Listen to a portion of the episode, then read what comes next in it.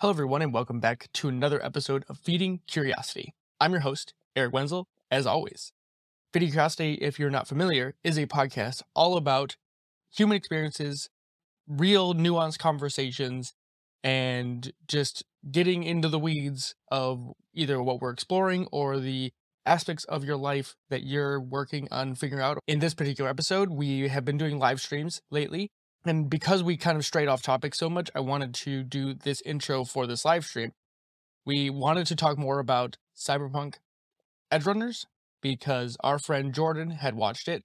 Previously, me and Joe had watched it, but very quickly we realized there was much more to talk about and just so many things to explore in the genre of cyberpunk. Very quickly, we decided, as always, to explore widely from that topic. And most notably, we tried to get into areas of why do we seem to focus on dystopian stories and what would a positive cyberpunk world look like? Or how would a positive version of this technology present itself in our world? And it's hard, right? and so, without further rambling, I think the biggest takeaway here is because we love dystopian stories, or stories about imagining possible futures of how this all goes wrong or goes sideways, I want to hear from you guys. What do you think a positive world with technology looks like? How does humanity explore possible futures in a positive way to contrast to all of the negative varieties that we see? This is really fun for me. If you're a longtime listener of this podcast, and website. I love science, technology, and engineering. And if anything that comes out of all of this is I can push more people to t- think positively about our technology so that we can be proper stewards to bring a better future to future generations. And so, without further ado, please enjoy this conversation with Joe Jakowski and Jordan Chris and exploring the world or the possible world of cyberpunk. We're back um, Joe, we very quickly realized that we had more to say about Cyberpunk since we've been talk. We since we last discussed, I think it was like three weeks ago now for the Edge Runners, but we really didn't even. We kind of stayed away from just the show itself. But um, since then, Jordan, you've watched Cyberpunk, uh, mm-hmm. Edgerunners, and also played the games. So we kind of just wanted to hop back on here, and I think the best place to start is what were your thoughts on the anime? Anime was great.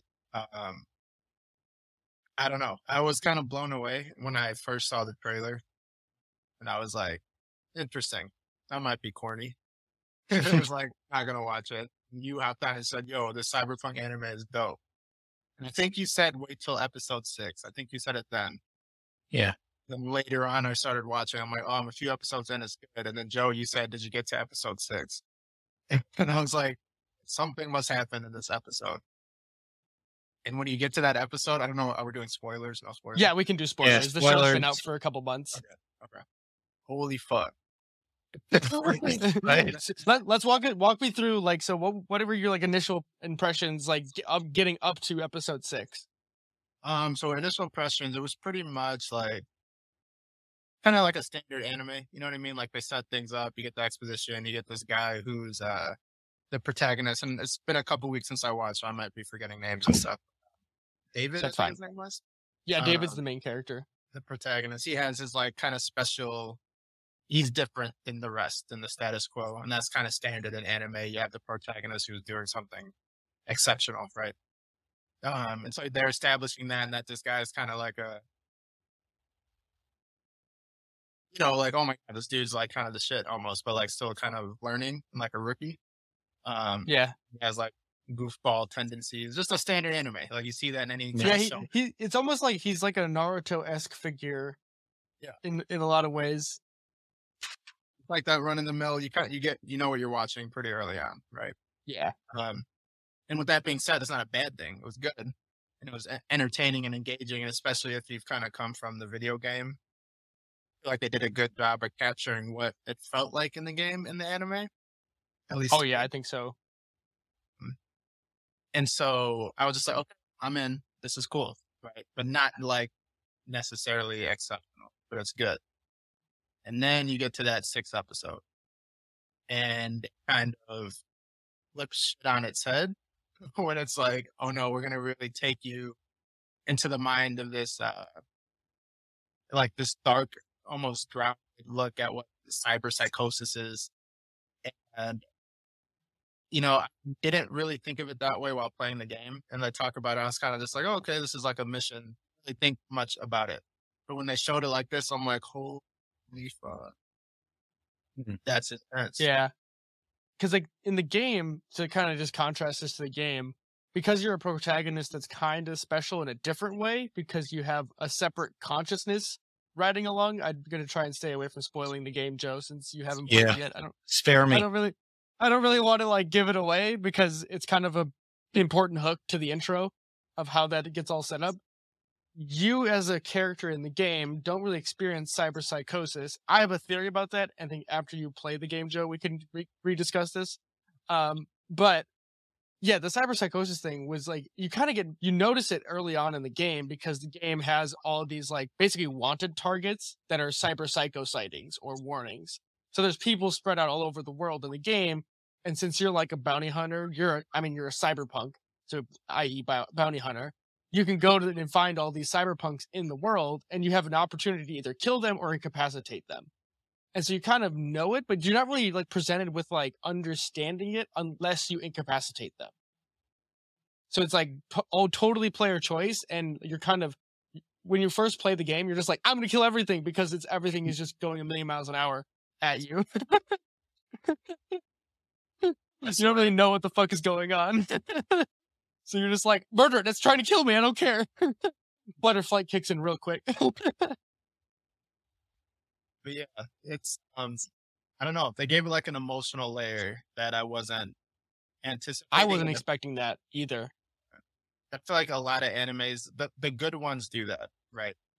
Uh, and like even Naruto can kind of hit that, but it's still expected. But this was like how you can see this guy clearly. I forget the name of the guy who went through it. Is it Maine? Maine is the one. Yeah. Maine. Yeah. You can see him like almost struggling to not lose his mind, but also like he knew it was like he felt like he knew it was too late. Didn't want to admit that it was too late. And then was trying to hold on to like any semblance of himself that there was. Like at the end when he looked at David. Yeah. I forgot the quote he said, but he said something to David. Oh yeah, because because David goes to him and tries to stop him. Yeah. Yeah, he know- um tells him that it's the end of the road for him, but not for David, and that he should keep running. That's it. And I was just like the emotional layer they put in that. I I mean that was definitely the you know, the climax or the best episode I would say of the anime, in my opinion. Hmm. And almost in most animes I've ever seen. Just because of how hard they hit the nail on the head with kind of what this experience that they keep hinting at and getting at, like, oh, if you keep adding all these things to you, you're gonna go crazy, you're gonna lose your mind. And I think the way they hit it was so emotional, but also like horrific.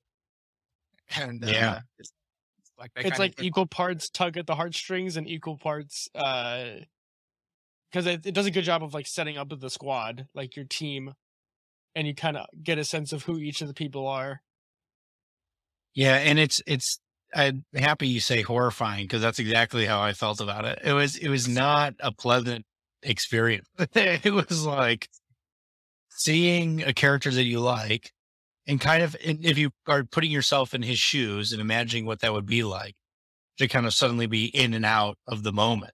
He like he's like one moment he's talking to somebody and the next moment he's seeing something else. It's like his whole connection to reality is becoming very um dubious.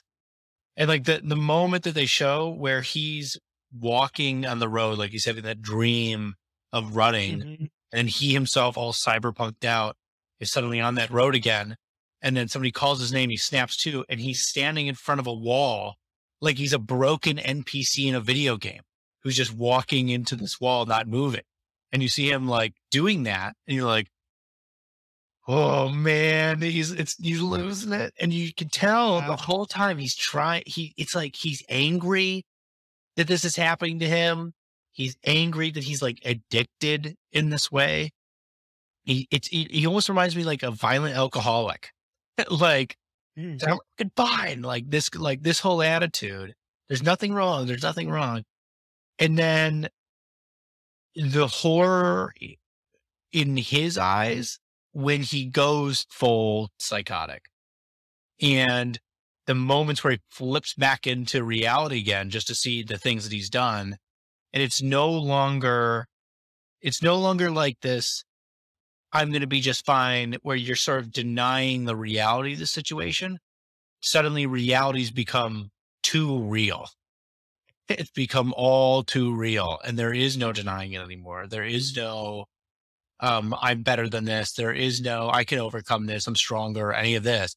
It's suddenly the abject horror of the whole situation is right in front of your face and there's nothing you can say to deny this and there he is in that moment just going did i do this? And like like almost in disbelief as it's occurring. And then just the i'm happy that this anime uh it was interesting because i listened to certain reviews online that were just to get gauge people's opinions. And some of them were kind of reveling in the over the top action like the super violence of the whole thing. And as if it was kind of a fun well look how crazy that is. But that's not how that episode struck me. They def- definitely were hyper violent but it never felt unrealistic in that moment or the world. And so the terrifying gore of the whole thing and then again to put yourself in his shoes to witness you doing something like that was jarring. The the whole episode was jarring.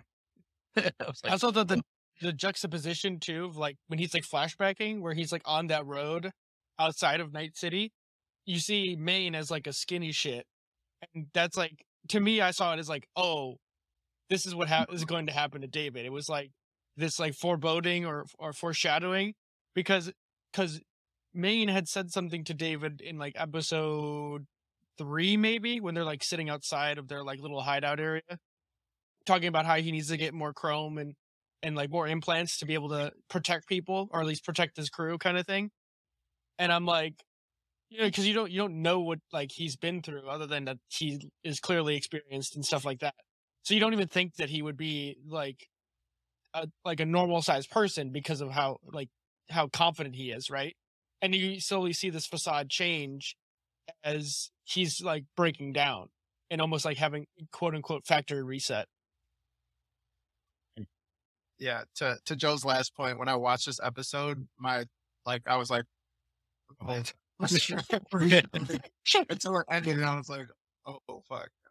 But um yeah and then wenzel to your point i feel like they also like really quickly showed where his addiction came from or where it was rooted in in those flashbacks like you kind of see him as a regular dude and it's Mm. like you kind of tell like oh he didn't want to be that i don't remember exactly what the scene was because there was this other um in uh what's the show the boys has a similar thing with uh the guy who runs i'm sorry i don't remember names the uh the dude who runs in the boys he there's like a A-Train. similar A-Train there's like a similar either flashback or something where he was running and like struggling and that's why he needed to do what, whatever he needed to do and maybe getting those confused but i feel like when they're going main running wasn't he like struggling or something like that like it was like Yeah, I, I think it was something like because he was like his body was physically weak, he turned to cyber implants to be able to account for those weaknesses to become strong. And it's like once you hit a certain point, the it, it's it's not the point to be strong anymore. It's because you just need more. It's like the uh, because like the, go ahead, Joe. it, it makes me think of what it would be like to imagine like to be a bodybuilder. Like you're trying to be the best. You're in this competition. You're lifting weights. You're busting your ass every day. And someone like arnold comes around and it just crushes you. And you're like what the fuck is this? Like i like uh, i've been trying so hard. I've been working so hard to do this and someone comes out of nowhere and is just better. And then imagine dangling in front of that person steroids in that moment, right? who doesn't take it?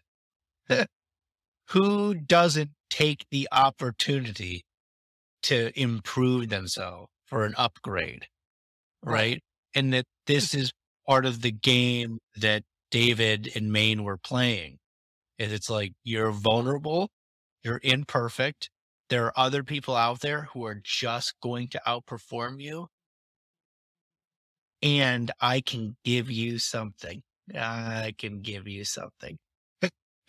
Yeah. And It's it's like, like, they always tell well- them when it's too late. Like they've already gone down that path and they're like, oh, by the way, you know, the cyber psychosis thing, it's like it happens to everybody. And it depends on how far you want to go. Like ride that edge, you know, pu- kind of point, pun intended with edge runners.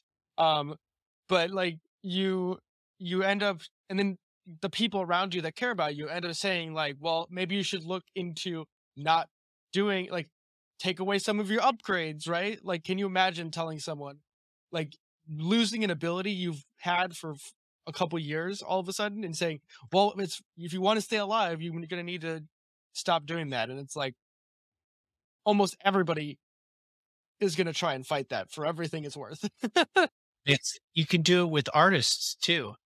It's like the number of artists who got into making art uh, on, in some sense, false pretenses, meaning that they were dependent on alcohol in order to do their writing, and over or or that they were doing LSD to make better music, right? And, and you just keep playing that game and they and then you give them a nice little hit of success. Ooh, it's working.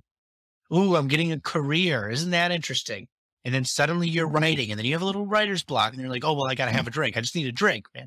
And then you play that out for 20 years, and then they're about to die from cirrhosis of the liver, and you tell that guy, you have to stop drinking, or you will die, and see if he actually stops.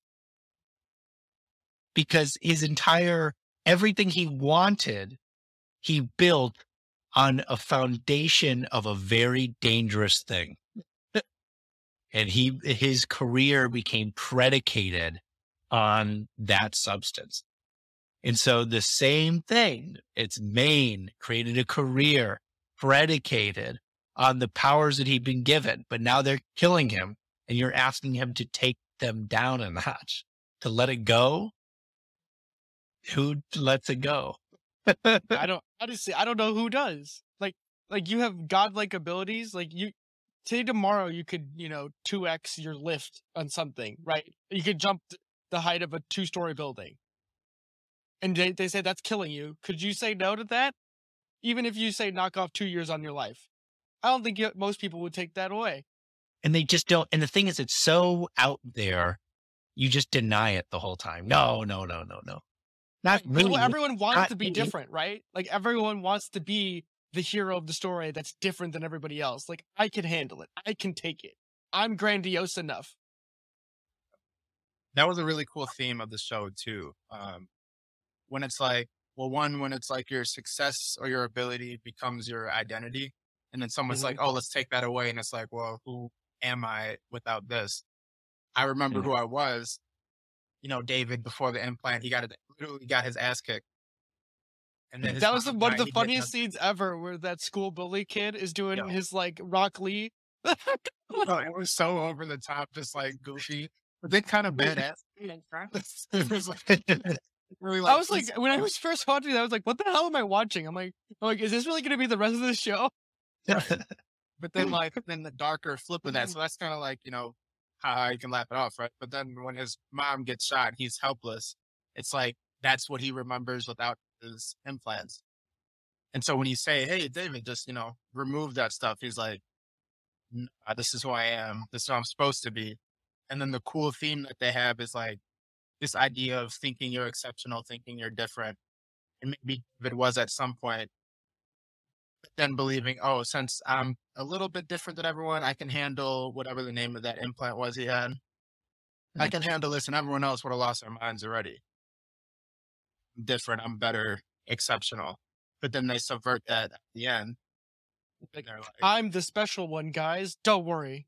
Yeah. And I love it. I love that they pulled no punches throughout the whole thing. Like they, they, there, no one had plot armor, which was, I was like, oh, thank you. Stakes, it matters. Good. And it's like, it ends. And the only person in the show who doesn't, it's like, it, David, like everyone else, is human. Right. And the only person in the show who doesn't go crazy from all the implants is inhuman. Right. Because Adam Smasher is a psychopath. And that's the idea. It's like, you're a human being. you have limitations. You, you're not going to be able to do this. And the kind of thing you would become is not human anymore. It's just all gone. It's just this nightmare.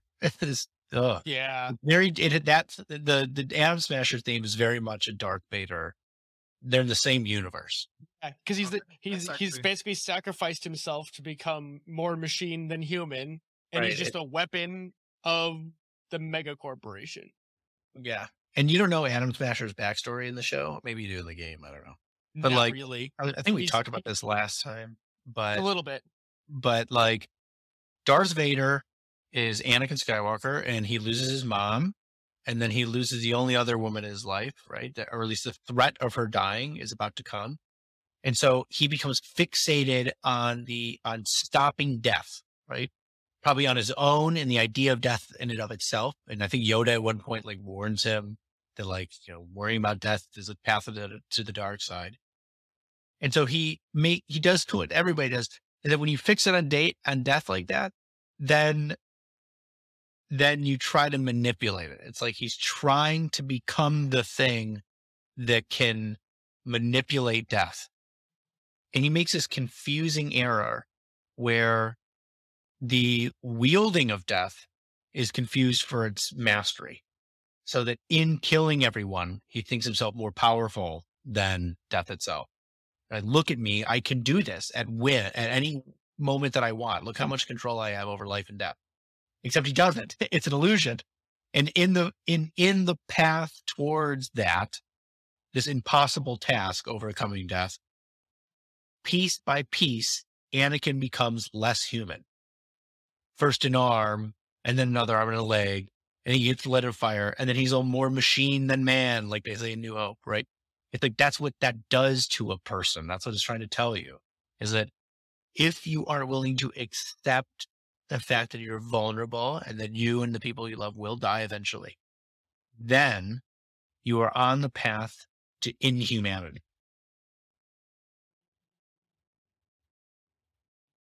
Which is So- fucking cool. Was that similar to Adam Smasher? Because that was. It's also David. David's story is kind of like that too. Yeah, that is David's story. Yeah. Yeah, Wow. and I think they put Adam Smasher in there as a contrast for where, in some sense, David is heading. Like, because you don't know any of the backstory for Adam Smasher at all, so he could be very much like, you know, it doesn't really matter, right? It's just that, do you want to be that? Is that where you want to go? Right. I wish they pulled on that. That was the one thing I was like, I wish there was a little more to that. I know they could have easily added like one or two more episodes to kind of expand on the very ending a little bit more to like let it breathe Or because it kind of it feels like they just fast forward through like the last few episodes to kind of like get to the ending, which is fine because like it feels like they need like it feels like it's being pulled to a climax. Right. So it's it's okay. It just if they introduced him a little earlier, even even Yeah. if they didn't want to add more, uh, that might might have been a personal thing because if he was supposed to be more of just like almost like a force of nature more than like something you really had to understand. I can Hmm. see that and that makes sense. Um, but my curiosity, I was just like, how did this dude seem like he seems like he has his sanity? Right? How does he not have cyberpsychosis? That's a good point. I didn't even like think about that. Right. I heard somebody online say that they thought that the reason that Adam Smasher doesn't have cy- uh, cyberpsychosis is because he was a psychotic from the outset. No. He, he wasn't trading anything out. Like he never, there was no humanity to lose. it was that just, makes sense, honestly.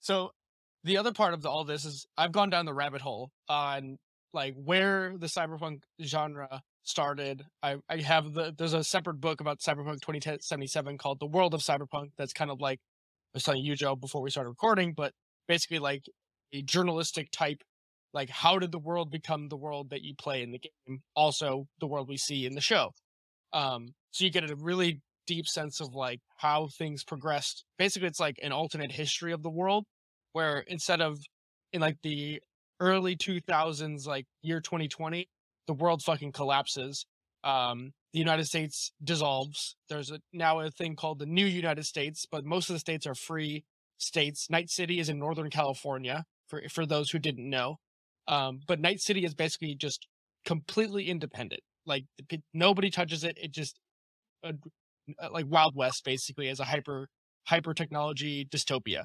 Um, but that that aside, I was reading the book or starting to read the book Neuromancer, and I sent Joe you a part of this quote. But I think I feel like this quote encapsulates like the entire essence of the Edgerunner show in like this is like what they were going for in creating it and why I think the pacing feels like what it is.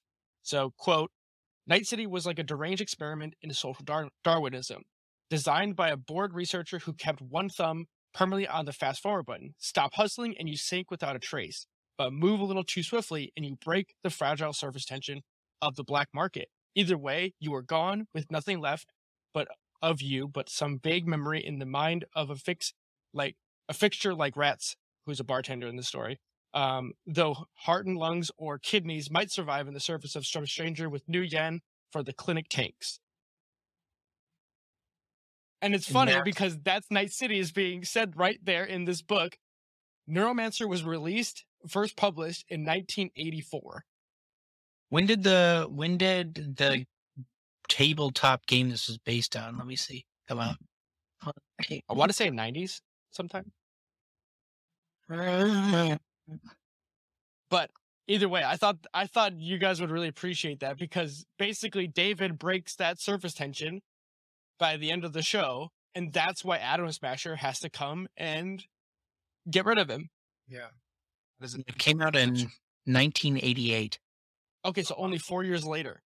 So I mean, it's I wouldn't be surprised if he was influenced by um, Neuromancer and then took the name Night City from the book. but either way, I thought I thought if this, it, you know, the ex- crazy experiment of social Darwinism, where you just have to be hustling constantly, and if you don't hustle, you just disappear as a faceless nobody because someone made money off of you, and you're in don't matter. it's really there's so I feel like there's so much to explore in that world. Obviously, we have the games. There's, I would assume there's going to be another game. Yeah, they announced it recently. CD Projekt Red. Okay, I would be surprised if there was. um, even with all the bugs and stuff initially, I was like, it's a good, it's fun. Even with that. I mean, the world is too rich to like. There's too much to play with. Like, there's too many toys. You could go around and break things and tell interesting stories. I think yeah. Given the struggles that the game had, I mean, clearly, I mean, the game right now, it, it had it's going through a resurgence right now just because of how good the show is. Right. I mean, in the show too, they're showing that there's so much more to tell, and it would be cool if they did kind of like an anthology type thing with out of that, where it's like each season yes. has another character or something like in the world. Doesn't have to be connected at all. Maybe mentions here or there or something. Um, I'm just like, man, there's so much story to tell, and like so many themes to pull on and like they can go any direction they want, you know?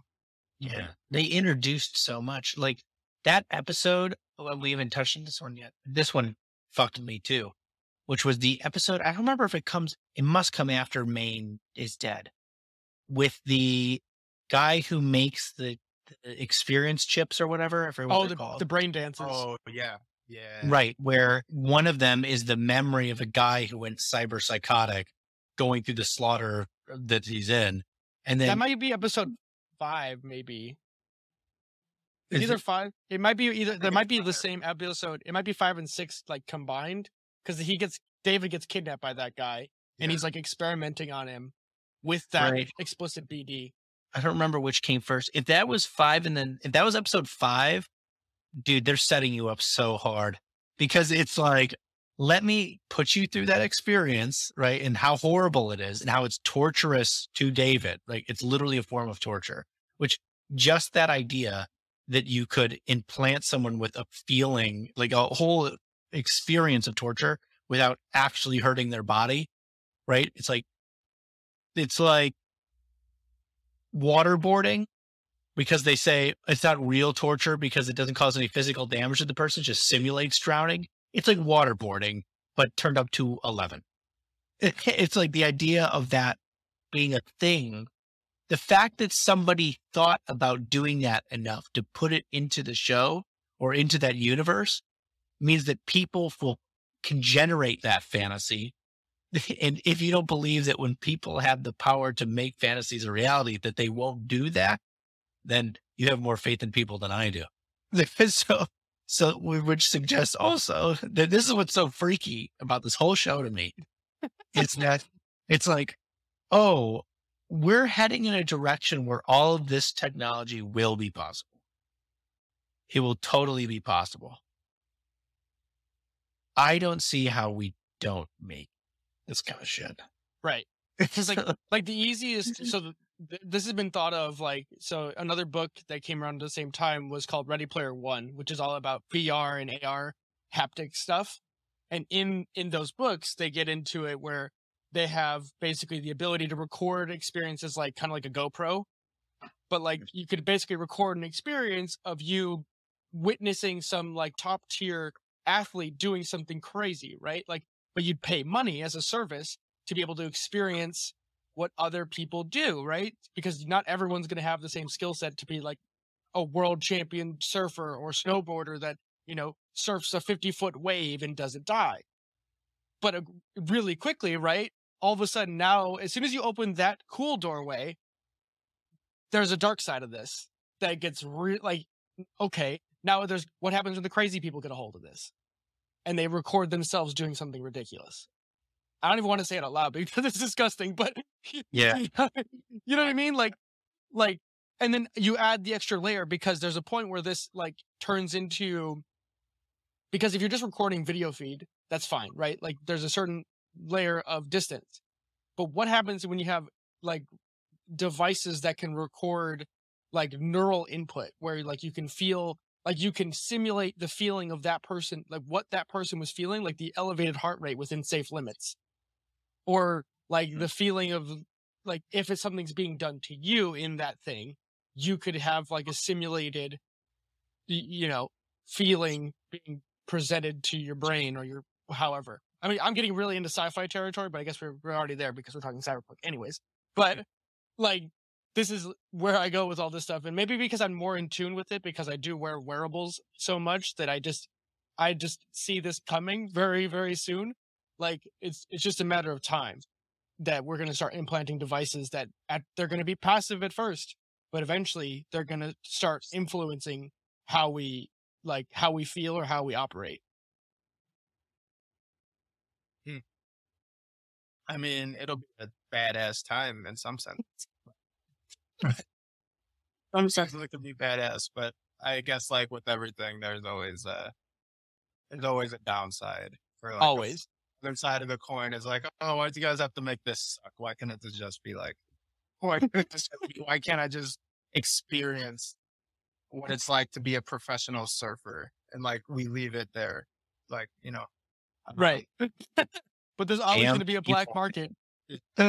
we can never leave anything alone, right? We always have to see like, well, what if, what if we could go there? Right. Which it would be interesting to see a positive version of that idea because I feel like anytime something like that is teased, there's always like the super dark end of it, like cyberpunk. Yeah. You know I mean, or the Matrix in a sense. Um, Blade Runner, maybe, maybe not, maybe not. No, kind of. Blade Runner is still dystopian, but it's more like ecological dystopian. Yeah. They're worried about, yeah, there's no environment remaining. But so is Cyberpunk. Cyberpunk has like, or yeah, the Cyberpunk of 2077 it has ecological dystopianism, but it's more about like the social dynamics, like basically hyper. It's almost like a liber, like a Wild West almost. It's it's weird because it's not like a a growing city like you normally think of the Wild West, but it's a city that's got the power structure is is the mega corporations and they're kind of like the big bad. And then you have the gangs that are kind of doing what they can do. And then you have all the cyberpunks who are kind of like the freedom net. They're like almost like a Fallout esque kind of group. Like cowboys. Just... Yeah, exactly. Like they're like free riders, I guess. If you think about, I don't know how to. I'm not sure if the word the word right comparison is off the top of my head. I'm kind of pulling this together as I'm just talking about it. Um, because it's almost like a Han Solo type. I guess that's kind of like the best. They're smugglers almost, and they're just trying to make ends meet, but like not commit to any ideology or other. Like they don't want to be part of the megacorps, and they don't want to be part of a gang, and so they just kind of keep their own little niche protected as much as they can. And then they usually flame out and die because that's just the state of the world. Yeah. Not maintainable. Yeah. It always seemed like I don't know if you guys mentioned this in the last time. So if you have, I apologize. But it seems like a at least with cyberpunk, seems like a commentary on like capitalism. I'm like mm. blowing yeah. it up so far.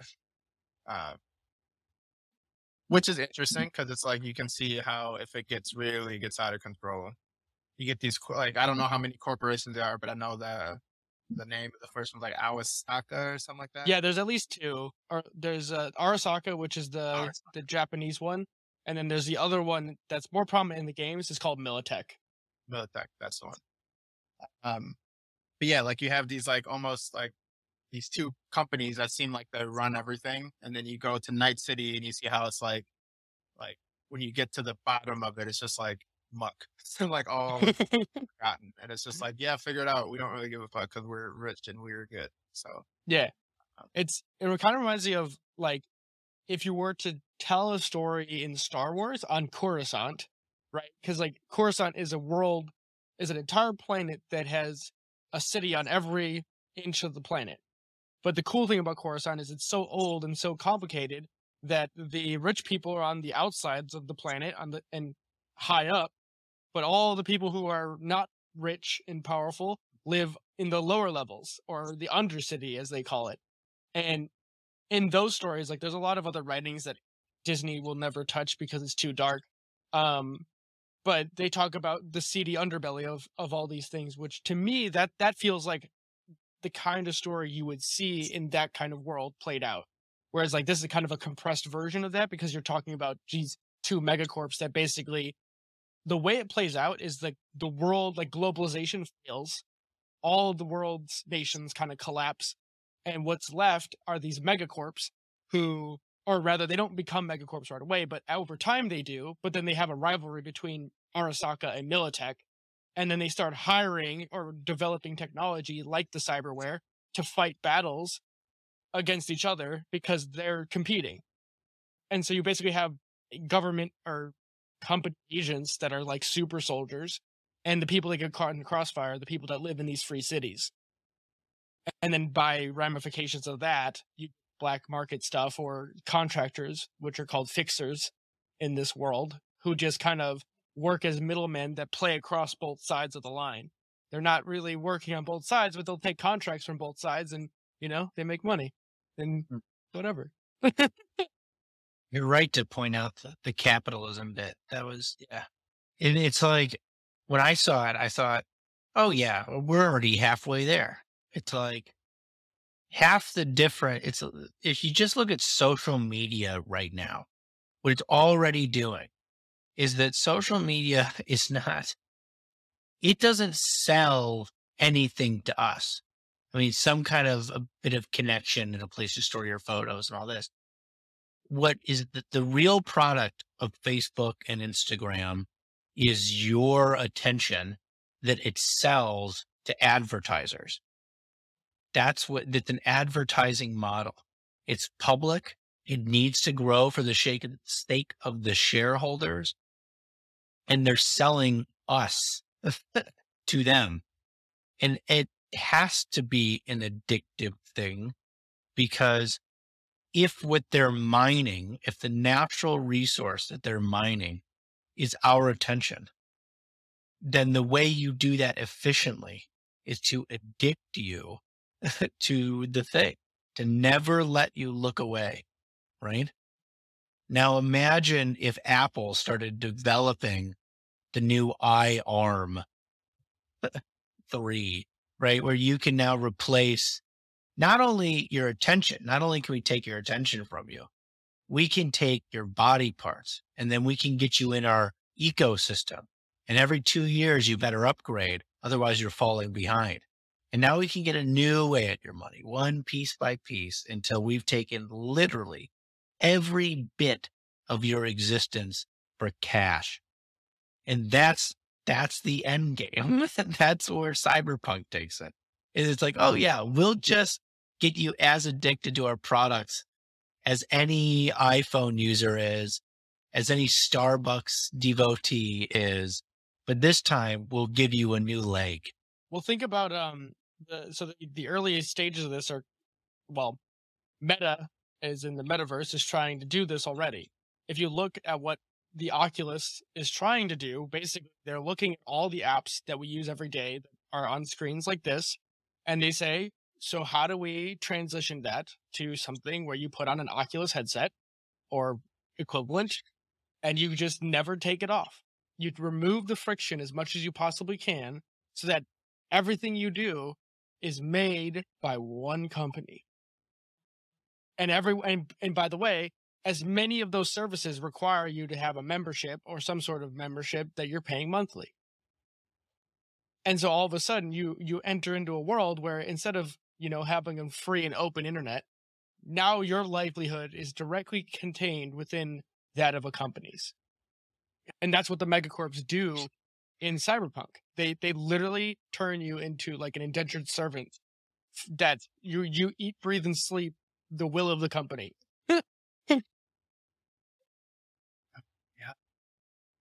It's uh, got real. it's terrifying. Which is why I brought up that I'm like, it'd be cool to see the positive. If Mm. someone can possibly, which when you think about it and how we're talking about it, you can only really think of negative, right? It's, it's like this is all, but it's it is like, dystopian after all, right? but it's like, what would it look like if that became positive, or how would that be possible? Maybe with this like super capitalism, these one or two companies controlling everything. I don't think that's possible to be a good thing. right. Uh, in some other sense, it's like it would just be interesting to see like like a day city instead of a night city. You know? Yeah, I mean that's a mm, that's a good point. I mean, I think the the way what you'd want to see is something where instead of having such so much centralized like power where it's just like they're just accumulating all of this, you'd see kind of like a groundswell of like multiple different ideas and, and open and honest instead of having such like a dog eat dog world where everyone's trying to just claw and scrape for the scraps that the megacorps don't want, you'd want to have something around that isn't so, I mean, brutal. Because I mean, it's almost like even though the society is hyper advanced, it's almost like humanity's in a constant fight or flight, regardless of wh- like the starting, like the first two episodes of Edgerunners, I think set up the stakes of the society for like the lowest common denominator, where his mother is trying to scrape and claw to get his her son to go to a good school, which ironically is run by Arasaka. But like then, you know, it, she's caught in the crossfire for gang violence, and then he can't even like see her because they don't have good enough assurance. Right? Like I think in that world, you're seeing kind of like the capitalism taken too far, where all of a sudden if you don't have the right trauma team insurance, you're treated just like a fucking piece of cattle or something where you can't even see your own mother, even though she's terminal. And then you go to a vending machine and her ashes come out already pre wrapped in a pill. And you're like, the fuck? Like, this is what we value human life, right? Like, so that's how I think we we would need to brainstorm how to how would we want to see the, the opposite of that I think it's hard right now. I mean, it's hard for a couple of reasons. One is people are just more sensitive to where things can go bad than where they can go well. so I think that part of the reason that we get dystopian stuff when thinking about the future is people are just looking for the pitfalls. They're going, where can this go off the fucking rails so we can dodge that shit? but that's not enough.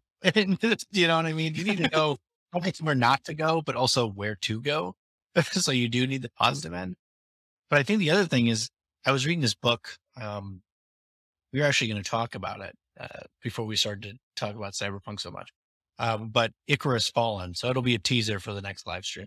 but it's it's Icarus Fallen. It's by Chantal Delsol, who's a French philosopher who is writing about our current time, and she imagines us to be where Icarus would be had he survived the fall.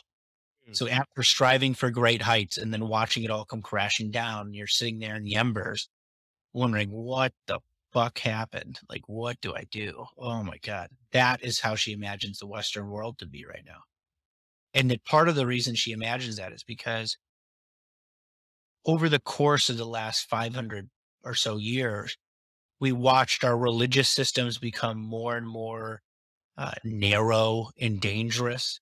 We've learned from history how they can become dogmatic and theocratic and then oppressive and destructive and then watch that fall apart. And then we thought we could replace our religious structures with with ideological ones, with political um, utopianism. That we thought, okay, we can do better than a spiritual heaven. We can make a heaven on earth with our material philosophies.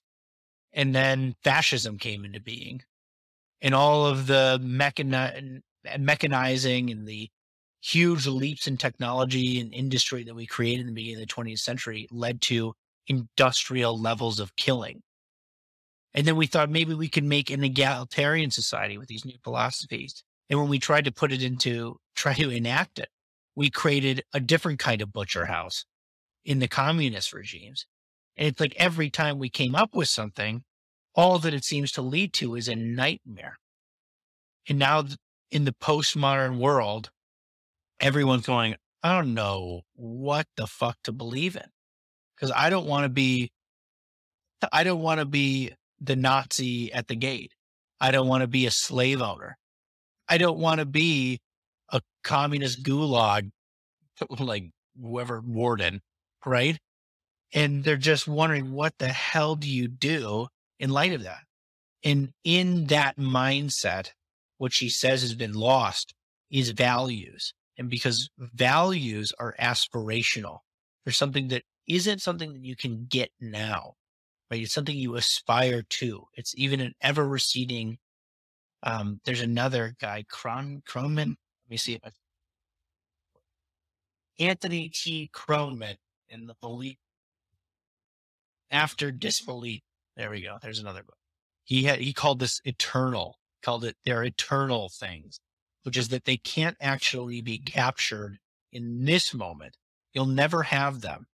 But what happens is in the pursuit of this impossible thing, you make the world more in its image, more good as a result of the pursuit, even if you can never have it perfectly. And it's something like justice is this, is that you'll never have perfect justice. You'll never have a perfect justice system.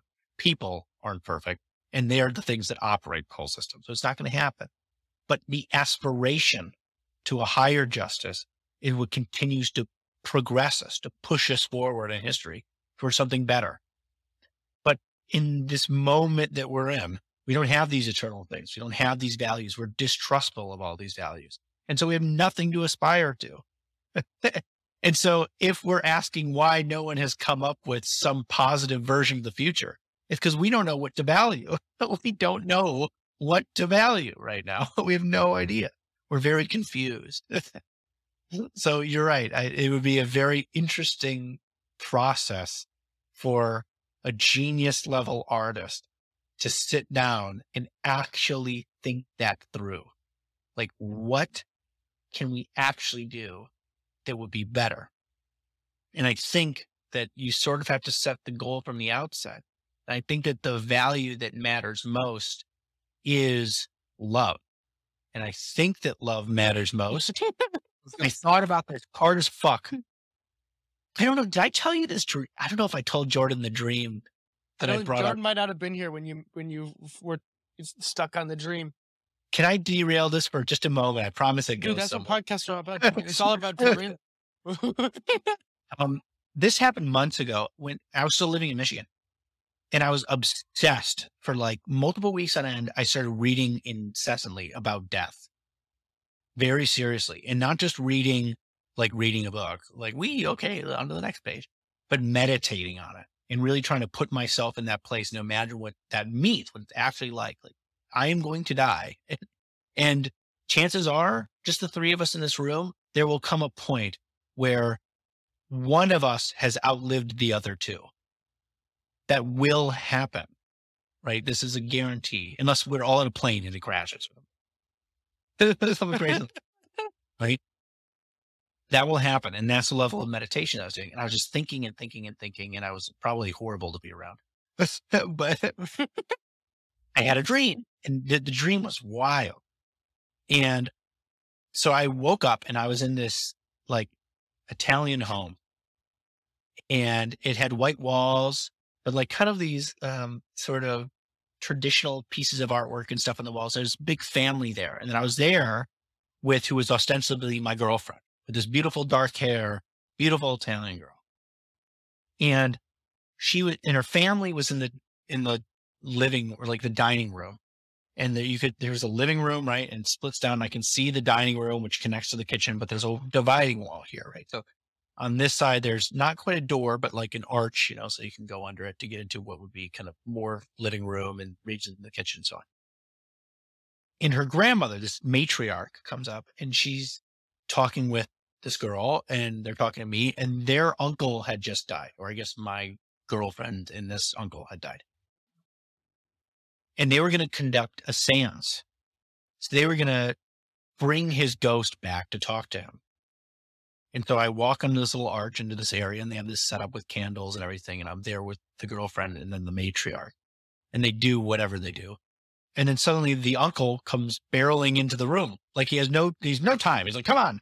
And he's this big old bulbous Italian guy with, you know, those like button up shirts, like the silk shirts with the white stripes. It's like a black, it's an all black shirt with just the white thing. And it was great. It's like, I'd been watching a lot of Sopranos, which is why I think that oh this happened. Like, I know it's really hyper specific. Oh, yeah, I was. I had been watching The Sopranos, so he comes barreling through, not like, "Oh, I'm so good to see you," whatever. He's like, "I've got a place to be," and he hands me like he's tossing off. He's like, "Just take this. Like, I don't need this anymore. Just take this." And it's a like a frame almost, but pushed out of this like canvas, almost like an art piece, would be like the mold of a face. It looks like you'd put something on there to create like it's Wait, a structure for a mold. You had a stream of you had a dream of a death mask. What the fuck? yeah. It's old as was, fuck. draped over draped over this structure that makes the face is human skin, like an actual face. And I get the impression that it's his face on this mold and it doesn't fit which is so brilliant. It's so cool because he didn't feel like he fit in his own skin. like that's the image. It's like, whoa. And he's like, I don't need this anymore. But the mask is a persona, right? So he doesn't need the persona that he never fit in anymore now that he's died. Okay. It's so cool. Like this is a dream. And anyway, so he barrels forward and he's like, come on. And he gets in his car. And then me and the girl get in a separate car and we're going to follow him. And I'm driving and she's next to me. And as we're driving, he's going up. He's driving to death. That's where he's going. Right. That's the sensation that I'm getting. He's driving to death. And as we're going over, you know how sometimes the highway exits will go way up to get over all the other roads underneath it or the highway underneath and all the other crisscrossing um, exits. This is like the highest exit that we're taking. And it goes up and over, you can see the sun setting on the other side. So he's almost going into the sun, like driving over the crest of this exit, right? He's taking his exit. and I can feel him shudder, like flinch, like he gets scared of what's about to happen. In the moment he gets scared, like, have you ever seen it, the rain coming at you from across like across a lake or something, right? It's like one big sheet coming your way. It's like that, but instead of dropping down rain, instead of it raining this this wall, it's raining down like black smoke. It's just boom, like coming down and just cascading like a waterfall, barreling down towards us. The moment that he got afraid. And I I'm like, whoa, holy shit. Uh, we're about to die. I grab her, close my eyes, and then hold and kiss her. And then we wake up back in the house. So we we're back to the original part of the dream. and the family's all there. And I, in the dream, start explaining to them the meaning of the experience that we just had. So a lot of the logic that I'm telling you now was happening in the dream. like I was working through the representations in Wait, the dream. lucid dreaming then in all of this? Feel like I was in control of it. It felt more like just like, oh, I got to think about what that meant. That was really interesting. And it was just like, for now. and and then so that like that conversation's happening stuff, and the family's like going to go sit down and have dinner where you're about to go. And I grab her for a moment, and I look at her. I'm like, hey, like I'm just wondering, like, like when when you when it was coming at us and we were going to die did you close your eyes? And she goes, no. And that was the best part. Which I still am like, whoa. Right. And I woke up right after that happened. wow. And I was like, What? But so I didn't even know what to make of that ending. Right. But what I did notice was when it all comes down to the last moments, right? When the nuclear bombs are going off and you're waiting for the flash to hit you, are you reaching for money? Like, are you going to embrace your phone? Are you going to be like, wow, look at these nice things that I own. Look at the diploma I have on my wall. If you did that, you're embarrassing. It's, it's like what the only thing that matters in the last moment is the people that you love. It's the only thing that matters. That if you had five seconds left on this earth, that's what you're going to do. But the thing hmm. is that you always only have five seconds left. you don't know when you step off a curb and you get hit by a bus when that's going to happen. You don't know when a gas leak occurs. You don't know when you're going to lose somebody. Like it could happen at any moment. You're uh, the fact that it isn't some overt explosion that is clearly coming your way, um, doesn't mean the fact that it isn't that doesn't mean that it isn't coming your way. And so it seemed to me right then that like, oh yeah, that's that's clearly the most valuable thing. And then I had to construct a philosophy after that part. That's that that's what spurred me to start thinking about love as being the value that we should be aspiring to. Okay. So two things that dream. Holy shit. Um, write that down, especially that last part. The I was gonna say, Joe, I think you need to write this down. We need to release it as a blog or something, or maybe I'll just clip this that whole explanation and put it as a. oh, make it short and throw it out there. yeah, I'll, I'll put that as a separate clip. I'm gonna say a short film or something. The segue, short film, something, and that the last Oh, yeah. of the movie is like Bruh. the best part. Oh, I was like, dude, that was Dude, right? Like, like I woke up too. It was like and credits. I was like, Dude, what? What, what if we did? What if we did it as if we you you you film it as if it's not a dream the whole time, but then when you say and that was the best part, then you actually wake up, and then it ends the film. That's That's I don't know, dude. It's wild. I mean, you- I would be happy to take a screenplay or something, but I don't even feel like I could take credit for it because, like, I was asleep.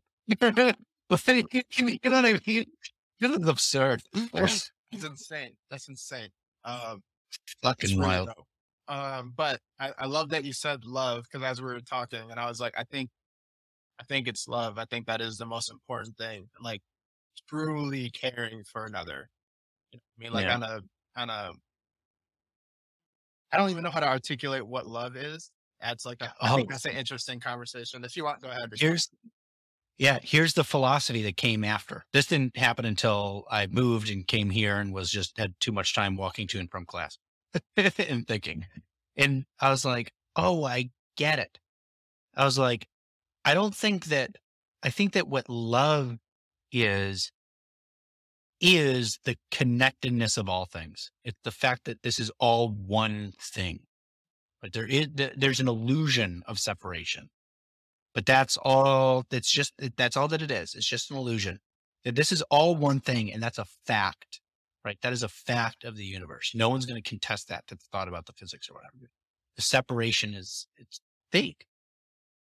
But what the feeling of love is what these different kinds of love between friends between um, uh, lovers between a father and his daughter all these things are just ex- a recognition of that fact and then an expression of it. So it's not that love is a feeling, right? This this is this is a, the feeling is a representation of a fact. Love is a fact of reality, like fundamentally. Like that's a metaphysical claim, like as in the deepest possible claim you can make is that, and it's I don't see how it's deniable that everything is one thing and the feelings and expressions of love are are just taking that into account i think part of what makes it so powerful right it's it's not it's not us it's not like there's this song that's horrifying that um horrifying for its like the sentiment it says like i think something like art is fraud it's like the most cynical take on everything. Like art is fraud and love is just a drug from God. I've heard Like, I've heard that line. As if all that love is, is can be reduced to oxytocin or serotonin. But those things were generated to, in some sense, make an experience that represents a fundamental fact of reality. Hmm. So that's what. No, I think I agree with that. Think that makes a lot of sense. And it just begs the question to me, the first thing I thought of was like, how do you extend that to a stranger? And I feel like that's Yeah. somewhere in that question lies a positive take on all this future stuff we're talking about. Of Yeah. how when you can have someone you'll never like literally someone you'll never see, right? Never know they exist. There's people that will go our whole lives and we'll never meet them, never know about them. And how do you extend that that fact and able to Yeah. express that fact to that person? And I feel Yeah. like that's how we get Mm. to this. To put this in like sociological terms, it's like how do you shrink the category of other, right? right. I think you have to make a. This is something that's going to be serious for the next like fucking hundred years, obviously, but like the next few decades this is going to be a real question. But I think that what you do is you try to make your world as much as whatever control you have over it into the kind of world you would want for them, for other people, for even that stranger. Right. And you don't really know them. So you, to some degree, you just have to try to make it to the best of your ability, as ignorant as you are, and then just try to build your world into something that's as beautiful as you can manage. And then if enough people do that and are inspired by that and continue to build and build and build, then you create states and nations that are a place that are a beautiful place to it that attract people to it. Like that those people may have the opportunity to to arrive at on their own, of their own accord. And that you've helped out of love for the stranger, make a world that they can inhabit. And that is that is our responsibility. we we can't if you love other people, if you love people even you don't know, if you love people who are suffering and are going to be suffering, unfortunately, for a lot of reasons in the developing world for the next few decades. If you care about them, then you change your environment. You make it a little more caring, make it a little more beautiful, make it a little like as if you're trying to throw a surprise party for someone you've never met. it's a great way to put it. It reminds me of a quote. So there was a book I read a while ago called The Dream Machine, and it's basically about all of the scientists and technologists that helped bring the computer age as we know it. They were the founding fathers of it, so it didn't. They don't. They have no recollection of how it actually turned out as we know it now today. But one of the things that one of the guys, I can't remember who it was specifically, but one of the quotes that they said was, if you want to create the future, you have to live it. And and I and I remember highlighting that quote and and and like really like feeling it like sink in and maybe as like I feel some sort of kinship to these people like at an ideological level being so close to technology that I was like, oh fuck, there it is. Like you don't go into these things like wanting to create a new technology and quote unquote being a visionary and saying like, well, I'm a visionary, I'm going to go create a thing. Like that's not how that works. Like you have to be before you do, not do before you be. like you have to believe it so much so that it just becomes a byproduct of how you lived. Like and like the essence of who you are. Like I think in some sense Steve Jobs was the essence of the things he created initially at least. Like he like if it wasn't for him, I don't think you get the things he created.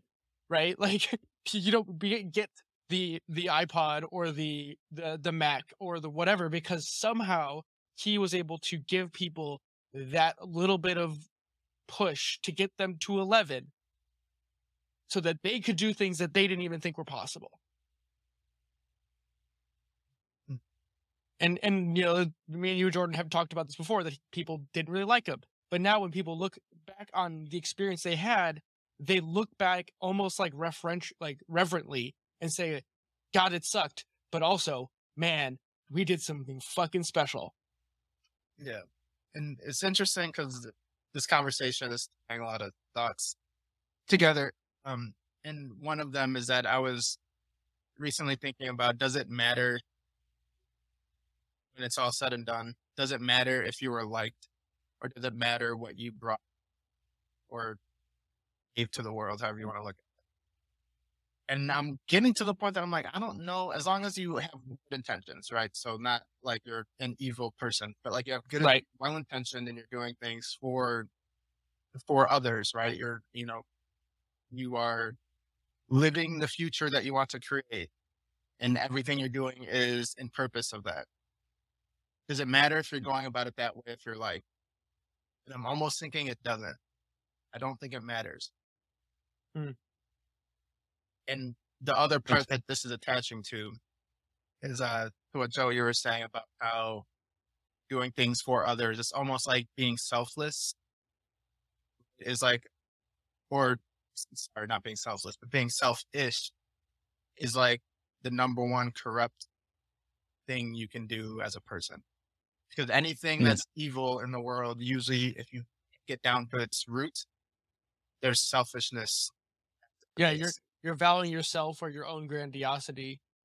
Yeah. And I would say it's a certain level of selfishness, not just um, self awareness or assertiveness, right? Right. Th- There is a, or self protection. Yeah, there's versions of this where you can't be walked over because being walked all over makes you resentful. And that resentfulness is dangerous to the people that you love.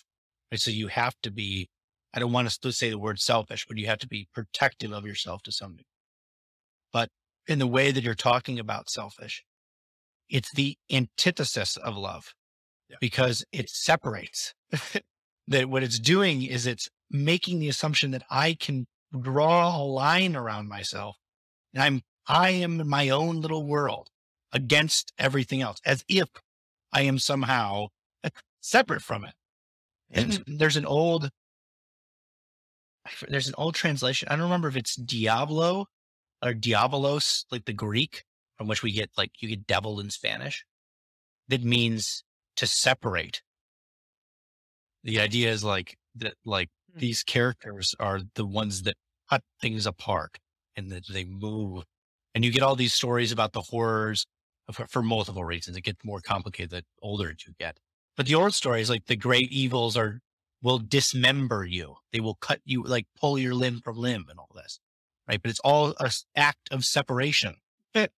It's to tear a personal part, to tear you from the world, from people from people. It's like it's the anti-love. Hmm. Damn. Yeah, I mean, I think we're, I think we've figured it out. So really, I think, I Oh, think perfect. so. To make story that's like the antithesis, I guess, of like what a cyberpunk is, or these kind of dystopian, futuristic. What's the worst case scenario if this goes too far, capitalism or whatever, or if we don't pay attention enough to the, you know, our ecosystem and shit like that. Like, what's the worst? And then it's like, okay, how do we look at these same ideas and show what would the, what would it look like if this was all good? Like, Right. And there's not one story I can think of. If you guys know of one, Hmm. I don't think so, right? yeah. Like there's always it bits tries and, there. there's always like bits and pieces of it, but then it's always like, oh, and then it, you know, it clicks and it go, falls into the dystopian world. Right. You know, it's like, and it's good, it's good, it's good, and good, and then divert. Right. It's h- really hard. I it like I can't think, especially with science fiction. I can't think of anything that does it. And, and and even the ones that try to do it, they don't do it well. So like they try to posit what the really good version of the world is.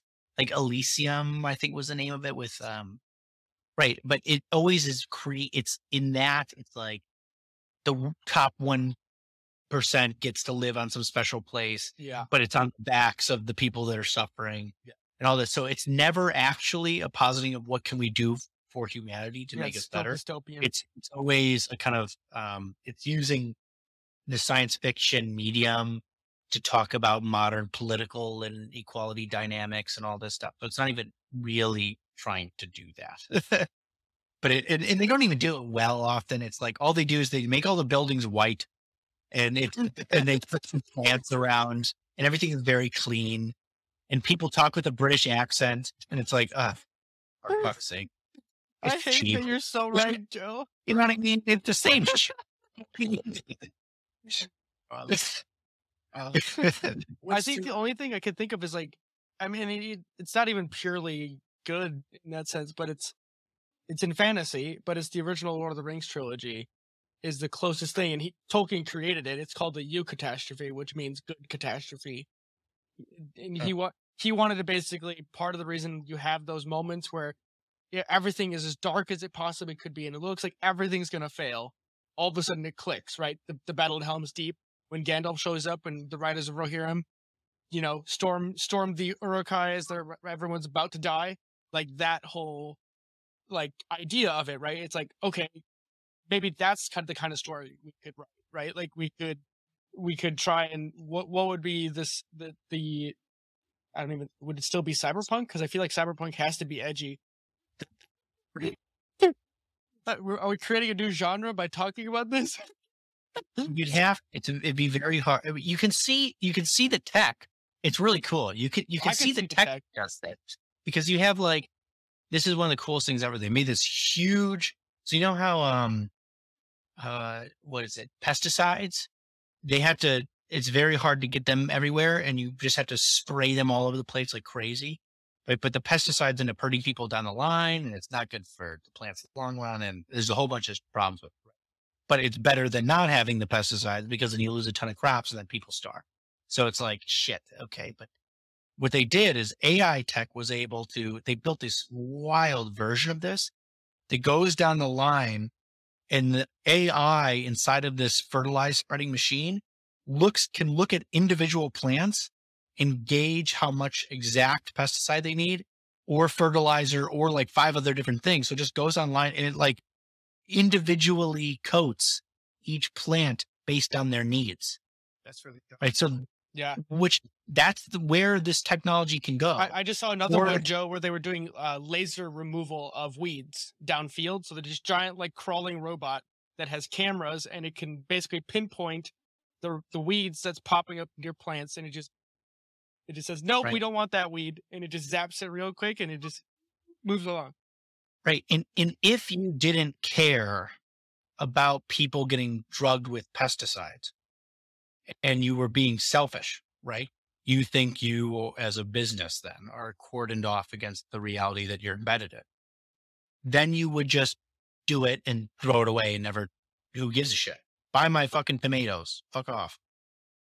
But what that machine does is it takes into account the fact that it's in a world with people and tries to be better for them. Right and there's selfish profit motives and all that. That's all going to still be there. And, but that's okay. It's not exactly selfish to be rewarded for your effort. Right. And that's fine. Right. But like you just look at that kind of mindset is very different with that kind of technology or the types of what they're doing with different animals on farms now is they don't have them in bins, like cordoned off from each other, put into categories and left in the fields they have one huge open field and then they rotate all the animals around because it's like the cows will eat the grass and then drop the dung. But then the, what comes after that, I think it's the pigs. You bring the yeah, pigs the in. pig will go and eat all kinds of nasty shit. But then they like stir up the ground and everything. And then they'll bring in chickens and the chickens will eat the bugs that were all attracted to all this. So, but it also ends up improving the soil and the grass quality over time because it's not just one animal stomping and eating in the same place all the time. So they create an ecosystem out of their whole farm and keep everyone moving and free and open. And so they're, they're even page free, right? It's taking into account in some sense, like the humanity of the animal and the fact that also the animal is a part of its natural environment. It's not even disconnected from the grass, from the soil, from these things. It's like you're optimizing the ecosystem in which these things are supposed to operate, and we're just applying the human ability to optimize like their natural cycles, if that makes sense. Instead of Like just imagine a city like this. Imagine a, what you could make a city to look like from that mindset. Take that as the starting point and then ask, how do I make a city that looks like this? Do you know what's funny about this? On Midjourney, I've tried to do the positive take of technology as images. Like, what does vertical cities look like with green tech, recycled water, fountains? You know, just try to instead of looking at like the, the dystopian side of this, like in my own way of trying to seed in like the, in, into the zeitgeist of like human consciousness. What if it doesn't go to shit?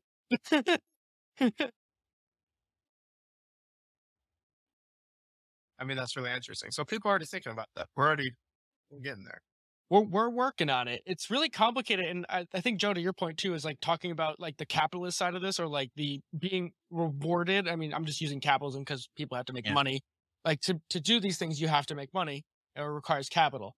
Um, I think what's really important, what people don't realize, is like a lot of times there's like this weird distinction where it feels like it's being pulled in opposite directions. Where if you want to do something meaningful, you don't make a lot of money what I think we need to start doing is instead of putting those at opposition with each other, you we need to start funding people who are solving really important problems in an intelligent way that is like creates a feedback loop. So in some sense, incentivizing people quote unquote selfishly to solve hard problems.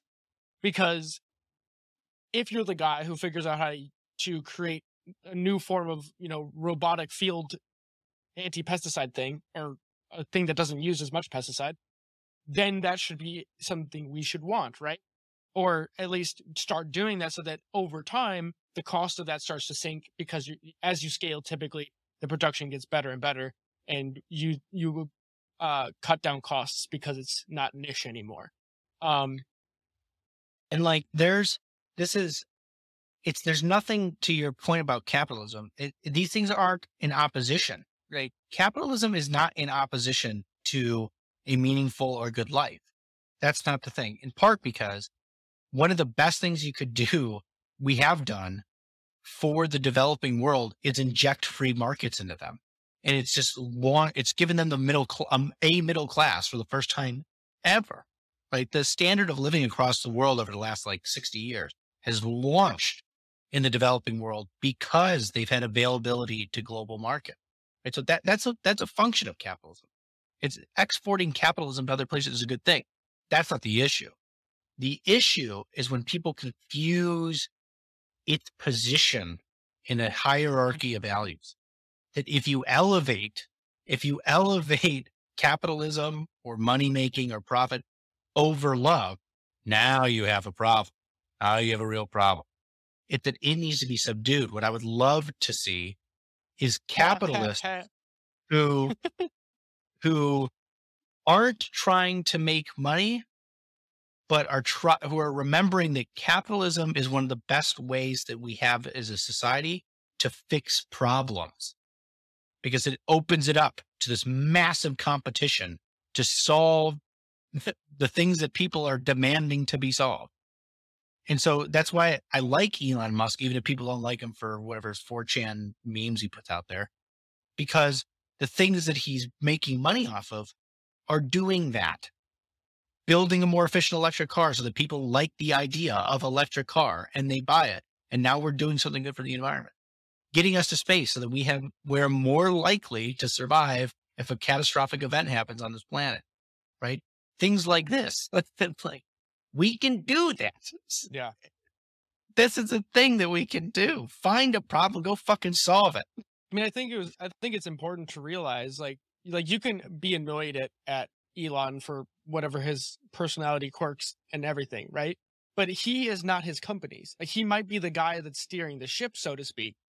But there's still how many engineers and people that work at those companies that work every day in the factories that feel fulfilled and meaningful about the jobs they're create like they're they're fulfilling at those companies, right? Because to me, like being a founder of something what you are is a signpost saying, here is what I believe. Come work for me so we can build that thing, you know, so we can build Tesla and reinvent the electric car or bring it to a market. And now every major auto manufacturer has an electric car coming out within the next two years. Or you have SpaceX, which literally kicks NASA in the ass and says, oh, wait, you guys are making this more cost effective than ever, before when we shit the bed for the last 20 years. Oops. Right. And it's uh on top of this, and just circling back a little bit, it's like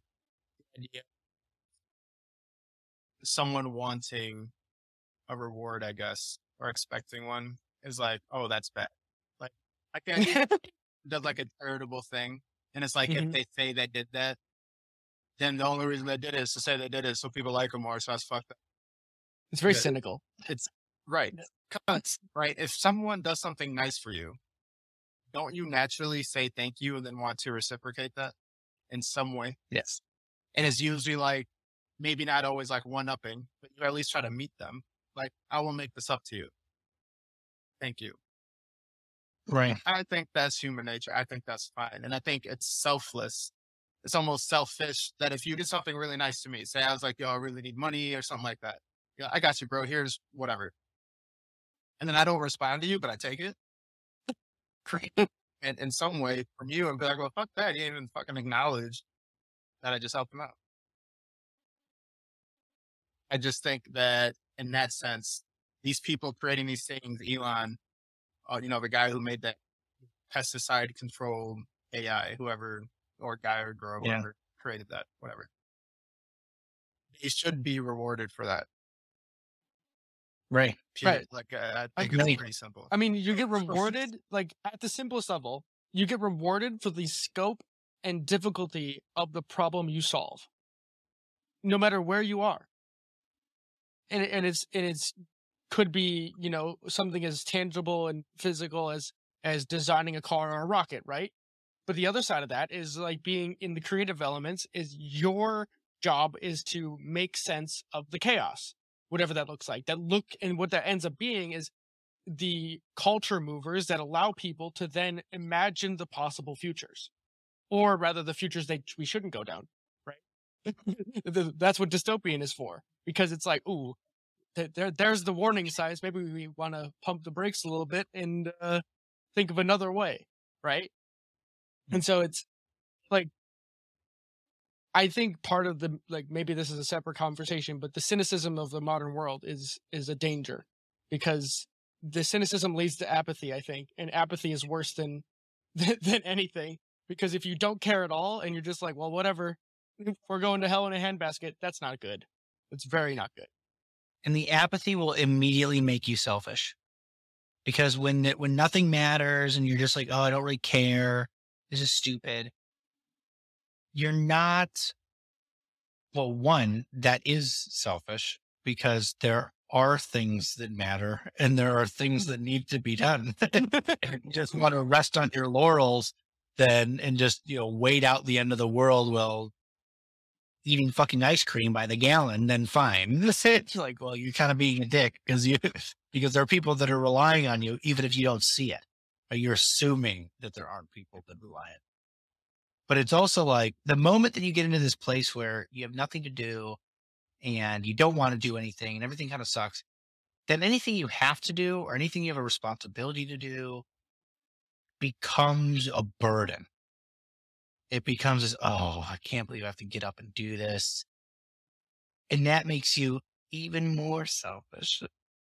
In this, in the suffering, if this feeling of suffering without having anything to show for it, right? Uh, where everything, everything you do becomes this burden that you have to do it.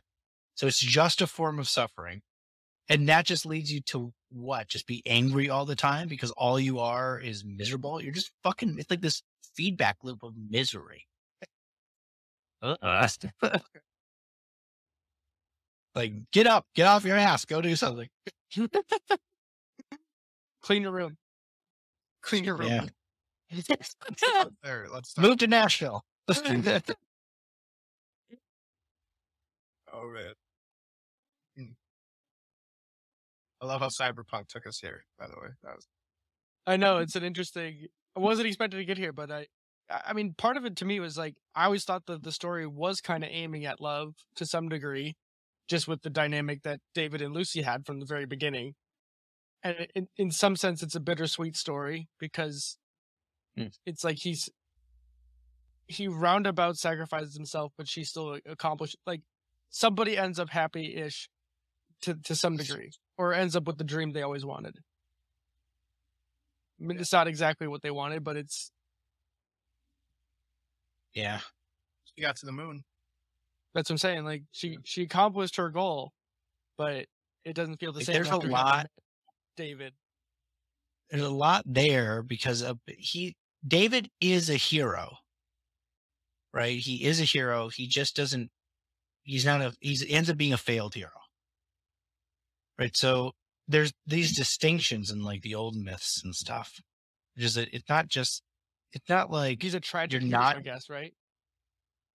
yeah. I mean, he does, he is a tragic hero, but he, which is similar to the idea of a failed hero. It's the same idea. It's just that the ending doesn't work out. Yeah. and it's like you, you oh man it's like the light was shining off you for a moment and, oh something went wrong right? What was it that went wrong? And there's all these old thing myths about that so you, nobody told stories about the people that didn't become heroes at all but they would tell stories about the people who got somewhere and then something went wrong. But it's like okay so he's a hero he's successful in some regard. And but it leads him to this and ultimately it's a tragedy because he dies. In fact, he in this crazy mania that he gets into, this obsession to it's like he never mourned the death of his mom. She haunted him forever. And then as he was losing his mind, his unconscious reveals itself. And he's like, I'm going to make it to the top and everyone that loves him follows him there. And then he dies, and everyone dies with him because they came with. And it's like, where did he go wrong? Well, you can't stop your mom from dying. Sorry, that will eventually happen. But he didn't mourn her. He didn't figure out how to overcome it. He didn't try to fix the society or the circumstances that produced it. In fact, he joined the cyberpunks, right? So there was a there was a ne'er do well shooting on the highway. They got his mom killed, and then he joins the type of people who are doing the types of shooting, right? How many people he does kill a woman, Yeah, he shoots her, he and she has a picture of her and her son. Right. So he fails on multiple levels. He fails. And the fact that he gets Lucy to the moon, I think is a consolation prize. And it's like, man, she saw, and she saw it from the outset too. She tells him in like the first episode, she's like, you do not belong. Do not come here. And then like when they fall in love, she's like, do not do this. Well, that's why she like isolates herself from him for a while because she's trying to like figure out a way to get him out of the world that world. Yeah. She loved him, cared for him, wondered what was best for him. And I feel like he didn't see what he was becoming until he killed that woman. Yeah, Or at least Yeah. that's how I took it. I was like, oh, he's realizing he's already lost himself. He's already like like uh, he to me it was like he had PTSD from the beginning when his mom was killed, and it was like never brought up the whole time. And I'm like, no, like I I felt myself like feeling it, like I like I want it to be resolved because I know where this goes, which means like he's gonna tear himself apart because like the Yeah. world is just moving at a pace that doesn't allow you to process your trauma, and if you don't do that, what what's your option? You fall apart, you crash and burn. It it looks like PTSD. It's like his mom dies. It's a trauma he doesn't deal with.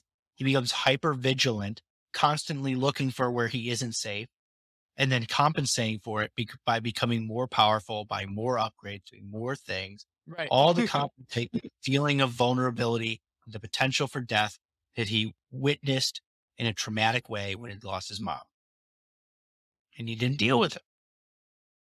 And I'm pretty sure when his mom died, the conversation they were having was about how she just wanted him to get to the top, right? And she was like, I just want you yeah, like go to finish school and stuff like that. So he fixated on that. He's like, he undercut the mourning and replaced it with this ideal. Yeah, get to the top. Fill that hole he had. Yeah. Yeah, it's like it's almost like he didn't want to face it, so he grabbed onto something else, like that's like a proxy for real healing, and that was making it to the top. You know, I'll do right by my mom, not by not by not becoming a cyberpunk, not by actually even making it to the top through the system or fixing the system or any of these things, but by by be, he just becomes more and more powerful, more and more powerful. It's like he just doesn't get there. Very strange. It's it's sad. It's actually sad. It's- Yeah. it's, extra sad because, and this is why I love, this is why I hate our modern culture's thought about movies and stuff as it's just entertainment or that it's not real. There's this feeling that it is, it's just not real. It doesn't, yeah, it doesn't have any real meaning to it. Nothing has any meaning, blah, blah, blah, blah, blah. And that's such a shame because you miss how important these things are. Like this story is obviously a fictional story, but I've met people that go down that road. Like it's fake on that level, on one level, and it's very true on another. And that imbues this whole thing with meaning and, and it reflects the meaning back to you, right? It's a two way th- experience where it's like, I can watch the show having had the experiences that I've had and then see excuse me, and then see these things happen in the show that in an artistic way that even if the, the facts aren't true, it reflects back to me something that's real, that is real to me. And then to see that happen in the show, it gets you more emotionally invested I to know. believe the show. Even though this was an anime, it makes you feel something multiple times. And it's I think part of that has to do with how well the music was chosen for the different emotional high points. Like the songs with him and Lucy are uh, I regularly listen to them just because it's like weird in a like a sad type of way, but it's like there it there's something very human about those like the imagery and the the I don't even know maybe a sense of longing about it. You know, it's like mm. y- you wish it's almost like they wish they could have ran away and forgotten about this life, but there was a like a gravitational well in the lives that they they were the path that life had chosen for both of them. And all that led to was more pain. Yeah. And I mean, it's like what the difference between art and entertainment, right? This art, like they created a piece of art that you can watch and it, you know, it represents things that are in the real world, even though it's just science fiction. When you start gearing into entertainment, I start thinking of Disney or Marvel. When like maybe there's themes here and there, it's like, okay, there, this is the point, but it doesn't connect. That doesn't feel real. Right. Not, you can't really like, as much as I love Iron Man, I don't have an emotional attachment to that character. Yeah. You can get it. You can understand, okay, I see who that person probably would be in the real world, but it kind of ends there, right? And things like cyberpunk and anything else that we can discuss, you within the first episode or the first two episodes, whenever his mom dies, and then how he's kind of going about life after that, and that moment of desperation where he takes the the implant, whatever that special one is. Yeah. Like that speaks to something deeper than just, oh, that was fun to watch. You know? Yeah. And that's why Yeah. I love this over not even just anime, but other, you know, shows or movies or whatever that miss that beat. And I think that's an important thing. That's what this did really well. Cause at the end of it, I was sad. I was like, oh, I feel like, yeah, I'm happy for Lucy. Like she got what she wanted, but I'm like, but that was, that was a sad story. Like, Yeah. you know what I mean? Like, damn, I wish that went differently, you know? Um, right and you're you're you're left wondering i kept going back i still go back to it the show and like the music and stuff Yeah. i'll go back to it. it's it's like really good art really good art it's like you're watching it and like there's there's something more there i have to go back like there's something more there i didn't finish it even if i watched every episode i didn't finish the show like that's depth that's Yeah. what depth I love it. Which to say, there's nothing wrong with entertainment. I don't think. But just label it as such. Be like, you're just gonna have fun. Just right it's fine. yeah. I mean, all good. It's like to me, it almost speaks to like a replay value. Like to like in ten years from now, people can go rewatch, or people can pick up Cyberpunk Edgerunners for the first time, and they're still to feel something about it. That's not to feel dated, in the sense of where our society has moved. Or maybe seem dated in some ways, just because maybe our technology has changed, but the the core essence of the story is still going to hit you as a human story. To highlight that, you that's dope that you said that. To highlight that, go back and listen to pop music from the 1910s. Oh, interesting. Fucking terrible. It's It's- I do not care. Uh, why were they listening to this? But it spoke to the. It's meant to live and exist in that time. It's not meant to Right. fucking. Yeah, pop has a very long, like, short shelf life, right? Like it's Right. here and then it's gone. Right. But then you can go back and listen Beethoven or Mozart.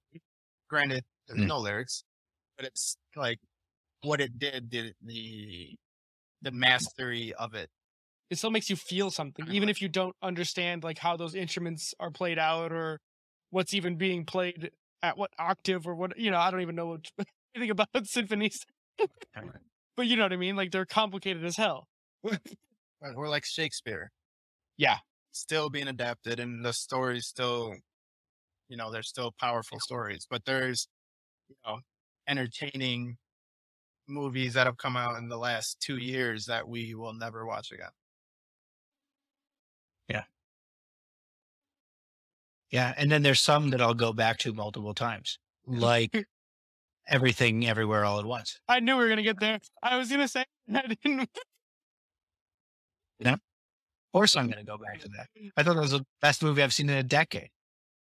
I just finished reading the book that the two directors and writers um, wrote about it from A24 uh, Studio. It's called a a vast gyration of gas and matter in which you happen to occur.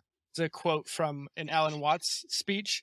That's fucking over the top and ridiculous, but I love it for for everything that it's worth. But basically, the entire book and this is probably be a separate podcast, but the entire book is just an exploration of what about the multiverse and take an interesting take on it that is juxtaposed to that of the Marvel take on the But multiverse. It's really cool because they come to a similar similar conclusion in that movie that I came to from the dream and everything.